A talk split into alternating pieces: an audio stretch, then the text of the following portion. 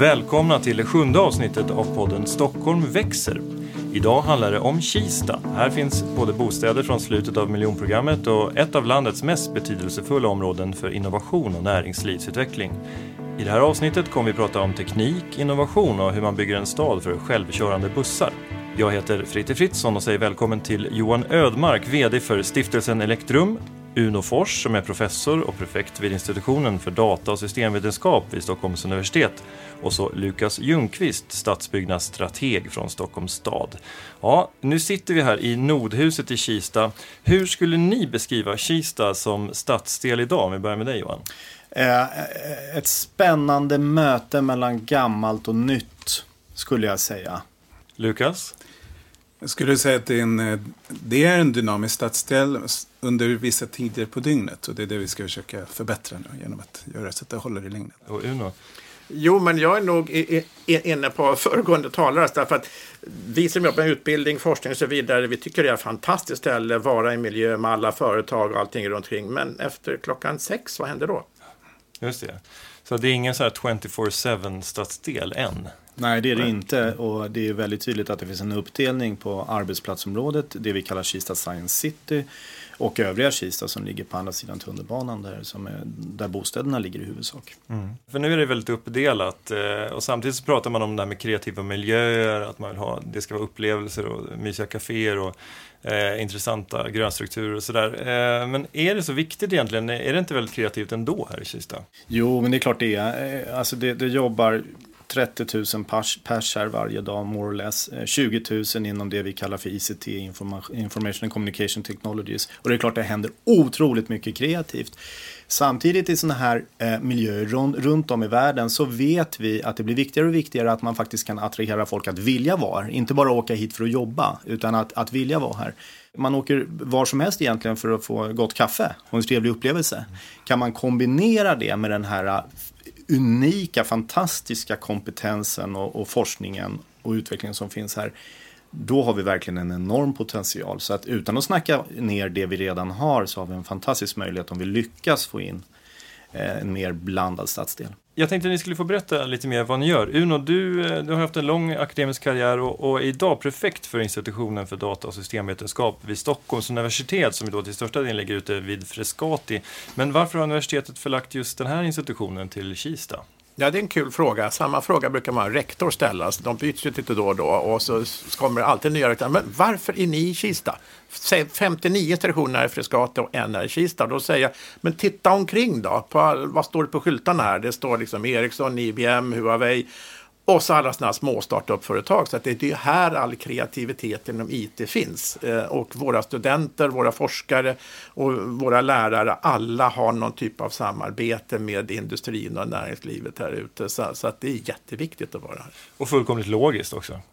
Och några andra som också finns här i närheten är då stiftelsen Elektrum som du är VD för Johan. Vad, vad är det för någonting? Det var en stiftelse som bildades på 80-talet, 86 eh, närmare bestämt och eh, redan från början var det ett väldigt tätt samarbete. En stiftelse äger ju sig själv, det är sin egen juridiska person, men stiftarna var Stockholms stad och det var Ericsson, ABB och KTH med flera. Så att redan från början var det som man kom att kalla senare för Triple Helix, alltså ett samarbete mellan universitet, akademi och näringsliv och offentlig sektor. Det begreppet vad jag vet fanns inte ens då, så att det var långt före sin tid. Det var på 80-talet. Då var egentligen fokus att man skulle utveckla, utveckla mikroelektronik tillsammans. Elektrum, mikroelektronik, datachip och sånt där. Sen har ju det samarbetet kommit igång. Man satte igång faktiskt med både planera stadsdelen utifrån det här och handfasta samarbeten, till exempel ett hus mitt i Kista som heter Elektrumhuset. Sen har det där tagit en resa under åren eh, från mikroelektronik in i radio och telekom och eh, ICT och digitalisering. Sen ska jag säga också, alltså vi, vi har två dotterbolag. Vi organiserar verksamheten i Kista Science City AB som är ett slags utvecklingsbolag för ICT-klustret här i Kista. Och så har vi ett dotterbolag som heter Sting som är en så kallad inkubator och accelerator för startups eh, som fokuserar på avancerade techbolag, att få ut dem på marknaden och skapa tillväxt. De finns delvis här i Kista men numera i hela Stockholmsregionen. Mm. Mm. Eh, Lukas, du är då stadsbyggnadsstrateg och jobbar med Kista i stort sett dagligen. Du berättar lite grann hur ni från Stockholms stad tänker kring det här området.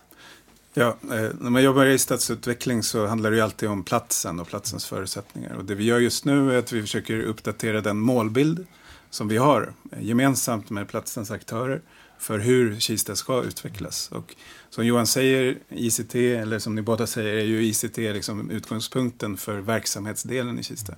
Vi har ju också en annan del som ligger precis i anslutning, enligt dåtidens planering helt separerat. Liksom, verksamheter på ena sidan tunnelbanan, bostäder på den andra. Och, eh, vi hoppas ju att vi nu i den här nya visionen för Kista, för att kunna nå den här attraktiva miljön där man vill leva över dygnet, också kan blanda in mer bostäder. Och blanda in kanske bostäder för de som eh, bor här, vill bo här.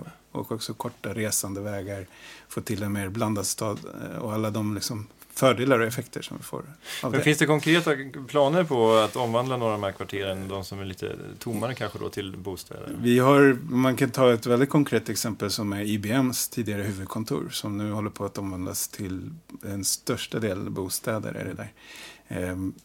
Det projektet startade upp lite innan vi började uppdatera vår målbild för Kista och har kanske stött på en del liksom, eh, stopp på vägen på grund av det. Ja. Men, men jag skulle säga att vi är inne i en väldigt attraktiv process just nu där vi försöker enas kring vart vi är på väg.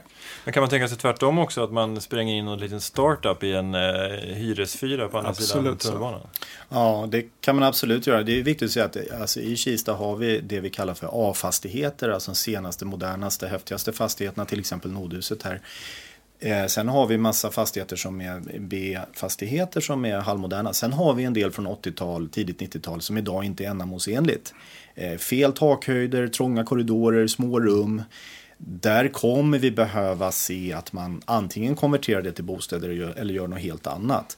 Men det är intressant att du säger det här om startups för att många av de här eh, små entreprenörerna och startups de behöver absolut inte ha fastigheter de kan inte vara i ett sånt här hus. För att eh, Nej, du, kanske vill in, precis, du kanske vill in och bara måla om en vägg, slänga upp ett bord, sätta igång och jobba. Mm. Här är det väldigt strikta hyreskontrakt. Va? Så, så att eh, det vi inte fullt ut, eh, och när jag säger vi så är det både vi från Kista Science City AB och samarbetet vi faktiskt har med fastighetsägarna här ute. Vi har inte riktigt hittat nyckeln till hur man faktiskt kan nyttja en del av de här äldre fastigheterna som står och väntar på utveckling till lite mer spännande kreativa näringar. Eh, det, är det är lätt att säga, det vet jag, och det, det är svårt att göra, men där har vi faktiskt en potential. Mm. Och det skulle ju släppa in också kanske då sådana som jag vurmar väldigt mycket för, studenter, doktorander och andra. Jag menar, min institution har över 5 000 studenter, KTH har 2 500 eller liknande. Så att över 7 000 studenter, säkert 200 doktorander här ute. Och liksom, när de är färdiga här, då får de åka hem, var nu hem är någonstans. Mm. Så att, så att, men, och de vill ju inte ha de här toppfastigheterna. Så de vill ha någonstans att bo. Det skulle gärna kunna vara ett litet kyffe. Man ska kunna fixa lite mat där, man skulle kunna vara där. Det finns inte alls idag. Och det där är no, no, någonting som gör att folk tycker att Kista nästan är lite tråkigt. Och då, så att det där innovativa som de pratar om, ja det finns. På dagtid, hos företagen, hos universiteten och andra. Men liksom sen då? Därför att jag tror att startupsen, de som nya startupsen, det är studenterna som faktiskt kommer att fixa det. Eh, men vad ska de vara? Mm. Ja, de kanske börjar i en källare. Det finns inga källare för att det finns inga bostäder nästan för, för, för dem. Så det saknar jag. De skulle kunna komma in i den här äldre kåkarna och, och så vidare. Det behöver inte vara flashigt. Och det är väl lite det som jag undrar, liksom hur stan och hur regelverket egentligen är. Jag tror så här, vi håller just på med målstyrningen för hur vi ska utveckla Kista gemensamt med fastighetsägarna. För att det ska bli en väldigt kreativ miljö. Och då måste man ju ta olika steg utifrån de möjligheter man har. Som stadsplanerare så har vi ett mer långsiktigt perspektiv. Det vi pratar om nu är att ta tillvara de, det som redan finns i staden och göra bästa möjliga av det. Det handlar mer på fastighetsägarna som måste se liksom, affärsmodeller, tänka kreativt där, öppna upp sina lokaler för att skapa den här miljön liksom redan idag. Så att vi kan gå från nuläge till framtid på samma linje. Mm. jag är glad att du säger det, för att, för att eh, en del säger så här, ja Johan, borde inte du marknadsföra Kista mer så att ännu fler åker hit? Ja, fast en ännu större utmaning för mig som, som liksom vurmar för Kista, det är att få de som redan är i Kista att göra mer här. Mm. Eh, vi har exempel på folk inne på de stora företagen här som aldrig lämnar sin fastighet. De parkerar med sin Volvo V60 i garaget, så går de upp och jobbar åtta timmar och sen drar de. Mm. Och de vet inte ens om de andra grejerna som händer runt om i Kista. Så att locka ut folk ur husen är liksom lika viktigt som att få hit nya människor. Mm. Men där, där tycker jag vi har en intressant förändring på gång ändå. Där man går från företag som vänder sig inåt, man mm. skyddar sina produkter, man skyddar sin telefon som man utvecklar.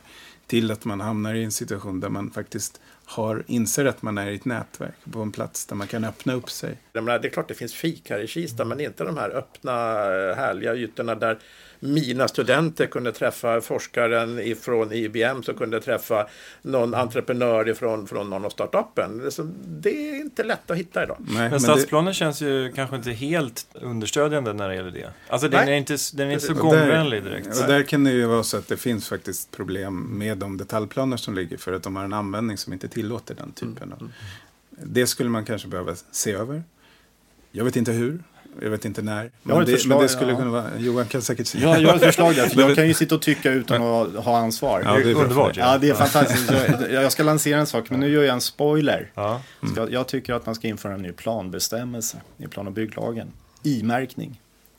Istället för K eller Q-märkning och istället för planbestämmelser som i huvudsak går ut på att stoppa saker så går I-märkningen ut på innovationsmärkning. Alltså att ha en, ha en planbestämmelse som som egentligen tillåter att vem som helst får göra vad som helst så länge man kan visa att det gynnar en innovation. Mm. Och jag, naturligtvis inser jag att det finns tusen legala problem med det här men det är för att utmana tanken lite grann att vi kan inte ha en plan och bygglagstiftning som kom till på 70-talet som ett instrument för att stoppa ny, nya idéer. För det var egentligen så det var, påstår jag. Det är det ena. Sen den här i-märkningen handlar faktiskt också om tankesätt och processer hos aktörerna här. Att om man liksom ska imärka en process så handlar det om det som ni efterlyser här, att man faktiskt vänder sig utåt, man är transparent, man är inte rädd för att liksom bjuda in folk i sina lokaler, i sina fastigheter. Mm. Det är nästan som någon slags eh, frihamnstanke, fast, fast en frizon. Jag vill ha en frizon, ja, ja, alltså precis. en innovativ frizon. Och det där, det där ställer jag, och det kan inte Lukas sitta här och lösa. Men, men jag alla, lovar det. Nej. Ja, nej, men alltså i tanken är det lätt att säga, men jag kan ta ett konkret exempel utan att hänga ut något företag. Men vi hade eh, faktiskt ett litet företag som sa att vi håller på att utveckla en antennteknik. Vi vill sätta upp en antenn på taket på den här fastigheten. Fastighetsägaren säger nej, kan ni hjälpa oss? Vi ringer fastighetsägaren. Fastighetsägaren vet inte riktigt varför de har sagt nej. Det känns enklast att säga nej. För det, vem ansvarar för elanslutning och ska de upp på taket och springa? Det är nog enklast att säga nej. Eller så säger de ja fast vi tror att det här kan vara bygglovpliktigt och vi orkar inte med en bygglovprocess eh, med stan. Och då säger det här lilla företaget, då drar vi. För vi har inte tid att vänta på det där. Hade vi haft en i-märkning i det läget som både fastighetsägaren och stan ställde upp på så är det bara självklart att ett företag som utvecklar en antennteknik också kan sätta upp antennen på taket. Exakt. Men sen är det väl er uppgift lite grann att, att smörja både stan och fastighetsägarna så att de fattar vad det är för område de verkar i också. Jajamän. Och det är det du gör nu också i och för sig. Ja. Så, ja, ja. Men jag, jag tänker så här, i-märkning är en intressant idé Johan. Det jag, det jag tror är viktigt återigen, det är ju att man också särskiljer det är liksom det som är robust i staden som garanterar kvalitet och det som mm. garanterar liv. Och de har lite olika tidshorisont för det mesta. Och därför så kan vi inte bara släppa allting fritt. Eh, man, ibland skulle man vilja det. Vi pratar om flexibla planbestämmelser. Att man ska kunna liksom låta saker förändras över tid. Sen när man går igenom sin planprocess så innebär det ett totalt merarbete med dagens lagstiftning. För att man måste liksom säkerställa alla möjliga konsekvenser av att man öppnar för allt. Och då blir det ett enormt arbete i den processen. Jag tänkte vi skulle lyssna på en, en, en röst, en inspelad röst från Kista som vi har eh, träffat här. Eh, och eh, det är Mariam Osman Sherifai som är rektor för Kista folkhögskola som pratar. Jag tror att det är bra och det är viktigt att man bygger många bostäder men samtidigt så tycker jag precis som man har gjort här i Kista, för Kista är det lyckade exempel på hur man kan både bo och jobba på samma ställe. Att man även skapar arbetsplatser både i Tensta och Rinkeby så att man blandar. Eh, och sen självklart hoppas jag att man skapar även eh, egna hem för många. Att det blir en blandning av, eh, av bostäder. Mm. Och jag tror att här kommer framtiden att vara. Jag är väldigt förhoppningsfull att det kommer att bli så med tanke på att man har också ordnat med vägarna och det här är ju fantastiska områden Eh, när man bara ser naturen eh, varje morgon och när man åker runt. Jag som har varit här många gånger sedan 96 och har sett och alltid varit avundsjuk, varit avundsjuk på eh, själva Järvaområdet med grönskan och små djuren som man kan se här. Allt från rådjur och andra. Så att det är fantastiskt att man finns den här blandningen så nära från stan. Så att det tar bara en kvart att åka hit ut. Det är ju fantastiskt. Ja, fantastiskt tycker hon. Eh, men en fråga som infinner sig här är ju eh, eh, Gagnar den ekonomiska utvecklingen här i området eh, och bland företagen de som, som bor i Kista på andra sidan tunnelbanan? Ja, det är en himla bra fråga. Mm. Alltså, det är väl enkla svaret är nej, egentligen inte direkt, kanske indirekt då, för att det är bra att det finns bromsande näringsverksamhet här och universiteten och allting. Men jag tror att det hade varit väldigt bra på något sätt att få de boenden här att också jobba här. Det har varit Sannolikt så, jag bara gissar nu, men att 90 procent av de som jobbar i it-industrin här på eh, eh, universiteten bor inte här. Utan de åker in hit. Så det vore himla bra att, att hitta boendemiljöer där även sådana personer skulle tycka det är trevligt. Att det är lite segregerat. Mm. Mm. Jag, om jag försvarar så tycker jag att det lite grann så handlar det om att hitta just som du säger boendemiljöer för de som jobbar här. Men också att erbjuda arbeten för de som redan bor här idag. Och, eh, så ser det ju verkligen inte ut idag. Det, det vi tror, eller det vi försöker styra mot och där vi vi tycker att vi också har med oss fastighetsägarna och de vi har pratat med i Kista, precis som hon är inne på. Det finns en samsyn om att det vi går emot är någonting mer blandat. Mm. Om vi kan ta Stockholmsmässan eh, som ett exempel, som vi funderar på en lokalisering i Kista, eller utreder den. Eh, där kommer det skapas en mängd arbeten som inte är eh, liksom, ut, eh, högutbildade, eh, som kan bättre matcha de arbetssökande som redan bor här idag. Sen hoppas vi också åt andra hållet att vi kommer skapa en, en integration där vi utbildar dem. Samarbete med er institution på SU och liksom de lokala eh, skolorna. Så man får in folk som redan bor här i den akademiska världen. Mm. Det här är en jättefråga och den är så otroligt eh, komplicerad. För att kontrasterna blir ju tydliga här mellan en del eh, internationellt verksamma ICT-företag eh, med väldigt välutbildade och högavlönade människor som åker hit i sina suvar. Om jag får liksom raljera lite grann. Va? Och sen har du stadsdelar runt omkring där du har stora sociala utmaningar, hög arbetslöshet. Och, och, och därför blir ju ofta fokus för diskussionen så här, ja, hur ser samspelet ut mellan Kista och omkringliggande stadsdelar? Om jag får vara lite gossen Rudar så kan jag säga att ja, men det här är inte ett Kista-problem, det är ett Stockholmsproblem. Vi, vi är ju en arbetsmarknad i Stockholm. Mm. Och det är ju inte så att någonstans i Stockholm har lyckats att skapa en ABC-stad där folk jobbar och bor och service precis på samma plats dygnet runt. Du kan ju bygga in de komponenterna så det finns på plats. Men man, man ska inte ha en övertro på att ja, ingenjörerna på Ericsson, de ska bo i Kista. Jag menar, så funkar det inte. Mm. Jag tror att det, ändå, det som är väldigt viktigt, du har helt rätt i det du säger, vi kommer inte styra var folk vill jobba. Eh, men det vi kan hjälpa folk med, det är att skapa möjligheter att de kan hitta en bostad nära sitt ja, jobb. Absolut. Och det är vårt jobb. Får jag lägga till en, en annan sak som är eh, väldigt akut för oss här. Det är ju eh, när vi frågar företagen här vad som hindrar deras tillväxt mest så är det klart att det är marknad. Eh, så. Men, men om vi pratar andra förutsättningar så är det talangjakt. Hitta mm. kompetens. Mm. Uh, och då, kan, då säger de oftast att vi kan betala lönerna folk vill ha mm. och vi kan erbjuda tjänsterna men var ska de bo?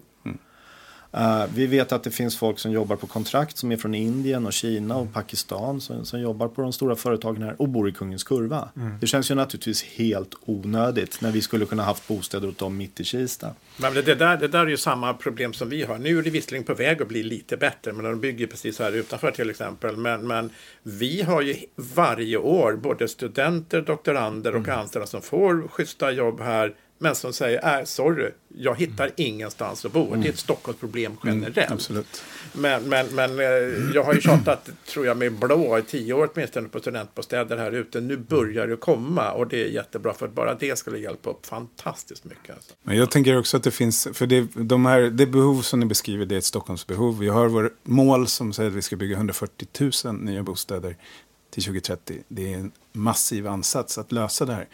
Eh, en, en stor portion av det kommer ju, eller har visat sig ha möjlighet att bygga här eh, på Järva. Det som vi behöver göra för att lösa det akuta problemet, det är ju att hantera det lite mer liksom, agilt och snabbt. genom att anpassa befintliga lokaler, se över, liksom, att prata med, med fastighetsägarna så att de ser, det är en marknad liksom. Mm. Hur kan vi använda det vi har så att det liksom genererar störst nytta? Jag tänkte vi skulle lyssna på ytterligare ett par röster eh, från området. Eh, eh, den här gången handlar det om den unga generationen. Eh, först har vi eh, Naud Abera som är kommunikatör på Kista Science City. Och sen Marva som går i nian och bor i Akalla. Det som man har förknippat Kista med är ju antingen Kista Galleria och när man hängde på McDonalds när man var liten. Eller Ericsson. Men allt annat var ju liksom bara i en gråzon. Mm. Eh, och i min roll nu som kommunikationsansvarig på Kista City så, så jobbar jag väldigt mycket med de frågorna och få ungdomar i närområdet att förstå att eh, Stockholms universitet och KTH finns i området och vad man kan plugga och bli och vilka andra typer av företag som finns här. Eh, så det, är en, det är en fråga som jag jobbar hårt med. Jag, jag kommer med ett helt annat perspektiv som många oftast inte har när man jobbar här. Eh, just för att jag är uppvuxen i området och förstår de utmaningar och problem som folk ser framför sig. Ehm, så att det är otroligt viktigt i vår, i vår, i vår uppgift eh, med att marknadsföra och utveckla Kista. Jag gillar att vara i Kista för det är, det är fridfullt här, det är mycket människor. Och eftersom att Akalla är nära Kista så kan man komma hit flera gånger i veckan och skolan är här. Så det är kul att man har Kista bredvid Akalla. Jag vet att jag kanske jobbar här någon gång i framtiden för jag, jag ser att det är mycket företag, det är mycket människor. Ja, så jag gillar lite mer business och liksom vara chef, inte ha en chef. Alltså liksom att jag äger någonting, något som är mitt. Ett företag kanske, Ja, Marva som vi hörde i inslaget, hon kunde ju tänka sig en framtid i Kista eh, som chef till och med. Hon, känns så, eh, hon var väldigt, eh, vad ska man säga, entreprenöriell. Så hur jobbar ni för, för att koppla ihop ungdomar i grundskolan och gymnasiet med, med företagen som Naud pratade om i inslaget? Vi, vi i alla fall som universitet, vi har ju till exempel i samma hus här så finns det ju en gymnasieskola, SSIS, där vi är med och hjälper dem att planera in hur de ska rekrytera. Vi välkomnar alltid deras nya elever och vi hjälper dem så att säga. Att till exempel kvinnliga studenter från oss är uppe och pratar med dem för att de har problem, tyvärr då, att det inte är så mycket tjejer som pluggar där. Så att vi jobbar ganska tätt med gymnasieskolor och även andra kring, kring, kring här i Stockholmsområdet. Men jobbar ni så speciellt med att, att nå ut till eh, framtida studenter som bor, redan bor i Järvaområdet? Ja, vi, faktiskt så, så, så, gör vi ganska mycket, men min institution är ju väldigt stor och har mycket bred verksamhet. Vi gör allt ifrån speciella inriktade insatser till tjejer som bor i Järvafältet och lite, lite utanför i samhället och så vidare. Där, där vi har digitalteater, vi har massa eh, olika demokratiprojekt och så vidare. Vi, vi jobbar på många olika sätt och vis och även hela universitetet nu, även de som är på Frescati, sitter just nu och planerar att, att anordna speciella kurser som egentligen är specialriktade, inriktade till killar och tjejer som bor i, i Järvaområdet. Jag, jag tror att eh, om vi på Stiftelsen Elektrum Science City, Naud jobbar ju med mig och vi kan ju göra vårt bästa för att berätta om den här miljön på ett inspirerande sätt och så kan vi ha lite småprojekt och sådär. Men vi är ju inte riggade egentligen för att storskaligt gå ut och liksom ragga elever och, och, och sådär. Eh, men vad jag skulle vilja säga är att om jag tittar på de företag som finns här så är de väldigt intresserade av det här. Eh, men du måste hitta hur det är affärsnära. Eh, det är klart att du kan göra något litet CSR-projekt, eh, sådär sponsra någonting, det kan du göra. Men om du ska bli någonting rejält, då måste du vara väldigt affärsnära. Mm. Det här tycker de är viktigt. De minns ju att framtidens affärer finns i samhällets utmaningar. Så att de vill ju vara med i det här och förstå det. Och det märks, till exempel har vi en, vi faciliterar ju en digital testbädd som heter Urban ICT Arena. Mm. Och när vi, vi pratar om att lägga på så att säga, en ny del i den här testbädden som, som hittills har varit fokuserad på så att säga, eh, eh, testa teknik och, och, skapa samverkan. Men att, att fundera på hur får vi med medborgare i utvecklingen? Mm. Hur lägger vi på det lagret? Mm. Och det är lätt att säga, alla vill att det ska hända, men jag kan lova att det inte är det enklaste. Men, men eh, det finns ett genuint intresse. Mm. Det gör det. Jag tycker det finns ju den här satsningen Techgården också. Men någon slags digital fritidsgård? Exakt. Alltså inte digital på nätet men den är, den, den är, fokuserad på, på teknik? På att öka intresset för i teknik. Mm. Och det behöver både Uno och hans kollegor på KTH, mm. alltså öka underifrån trycket och intresset av den här sortens utbildningar. Det är ju bara bra på sikt. Om man kan göra det. Ja. Men eh, du, du kanske inte har några siffror på mig, men, men tror du att eh, du på din institution har fler eller högre andel folk som verkligen eh, kommer från Järvafältet än till exempel motsvarande teknisk institution? Ja, Jag har inga siffror på det och om jag ska vara riktigt ärlig så tror jag tyvärr inte att det är så. Det vi däremot har visat sig vara nästan, eller sannolikt bäst i Sverige på, det är att vi har oerhört hög andel tjejer. Vi har 44 procent kvinnliga studenter här, vilket ju ingen annat lärosäte inom teknikområdet i Sverige har. Så att lite grann har vi lyckats. Eh, men nej, att specifikt hitta killar och tjejer från, från Kista och Järva, det är vi nog inte superbra på. Det är kanske inget självändamål heller, men det kunde, det kunde vara intressant att veta med tanke på att eh, Marva, som vi hörde i inslaget här, hon, det kändes lite grann som att hon, eh, Kista var en del av hennes verklighet. Hon har liksom kontaktytor redan, hon ser att det här är ett eh, innovativt område på något sätt. Och I hennes medvetande så finns det i alla fall som en möjlighet i framtiden. Ja, men det, det tror jag att, att eh, så långt har man nog fattat. Men jag tror att det skulle vara ännu bättre om vi på eh, universiteten och alla andra som är här ute faktiskt aktivt går ut och gör någonting i de här områdena. Vårt problem är liksom alla andra, liksom, ja, vem finansierar det då? För att vi har precis samma problem. Folk går och tror att universiteten har, ni gör vad ni vill. Nej, vi har betalt för att göra vissa saker. Vissa saker har vi inte betalt för. Till exempel det där, tyvärr. Jag tänker bara att lite grann handlar det också om eh, Kistas eh, fokus fram till idag. Som ju har varit väldigt mycket globalt och nationellt och kanske statsövergripande. Eh, när det gäller företag, liksom. det är stora aktörer, det är folk som verkligen är. Och det lokala fokuset är kanske inte sådär jättestarkt. Men jag tror att Eh, när vi stärker det, vi försöker utveckla det, det finns ett intresse för det nu. Både från den kommersiella sidan, från er sida, från de boende givetvis. Eh, så, så kan det finnas möjligheter. Mm. Jag tror det är rätt också. Jag skulle i och för sig kunna svara precis tvärtom. Jag tror att utmaningen är att göra oss ännu mer relevanta nationellt och internationellt. Å andra sidan så är det så att Kista Science City som jag ska prata om då har ett jättestarkt varumärke eh, ute i världen. Vi vet att det här, det, det är liksom odiskutabelt. Vi vet att det är kanske Europas, motbevisa mig gärna, men hitta en plats i Europa där det finns lika många forskare och företagare, företag på precis samma plats som jobbar med samma inriktning. Svårt att hitta. Så ute i världen har vi ett väldigt starkt varumärke. Men det är på något sätt när vi jobbar här i Stockholm. Då går vi och knorrar och ser problem med allting. Och lyfter inte riktigt fram de här enorma, den här spännande miljön. Samtidigt så finns det mycket i att vi behöver göra Kista till en stolt plats för stockholmarna också. Eh, och för man stärker ju ett varumärke inifrån. Va? Men det intressanta just nu är att för att bibehålla den här glorian globalt så måste vi jobba lokalt. Ja, absolut. Och det är det som är, jag tycker är liksom Ja. hopping, Nej, men jag, jag. Skulle tro att en, en, en möjlig grej, men tänk om Kista vore känt som det området där du lättast får bostad, där du lättast träffar kompisar, där det finns jättetrevliga restauranger på kvällarna och annan aktivitet på helgerna. Det är ju inte riktigt så. Om du tittar på mediebilder som tyvärr slår till viss del utomlands också. Eh, Vi arrangerar konferenser och sånt där ganska mycket. Då är inte det riktigt bra. Nej, det är ju inte så idag. Men eh, vi måste sikta dit för att vi ska ha en väg framåt. Vi måste eh, prata lite om de här självkörande bussarna också. Det är ett försöksprojekt med, med små självkörande bussar som, som går från Kista galleria till, till Victoria Tower som jag har förstått det. Alltså hur går det egentligen för de här bussarna? Är det någon som Det inkopplad går, i det går bra, de rullar på. Ja. Eh, du, du får prata med någon som jobbar mer specifikt med det projektet för att få detaljer. Men, men om jag ska säga att det är en del av den här digitala testbädden vi har, Urbanized T Arena. Och och det intressanta är att att det får en sån uppmärksamhet det är lite det jag var inne på. Att när, när man fortfarande i Kista för en tio år sedan faktiskt liksom hade Sony Ericsson och annat som tillverkade mobiltelefoner så var det väldigt påtagligt för, för gemene man vad som hände här. Det är det inte idag riktigt, men så dyker ett sånt här projekt upp som blir väldigt, väldigt visuellt. Då blir det väldigt tacksamt att visa upp det. Sen den forskning som görs kring de här bussarna, det är ju ingen som kanske tänker på det, men där finns det massor av saker som man liksom kan leka med. Alltså man kan titta på passagerarbeteenden, man kan fundera på hur använder man busshållplatserna, hur jobbar man med realtidsdata. Det finns massor som när du väl sätter igång det här så, så liksom frigör det kreativiteten.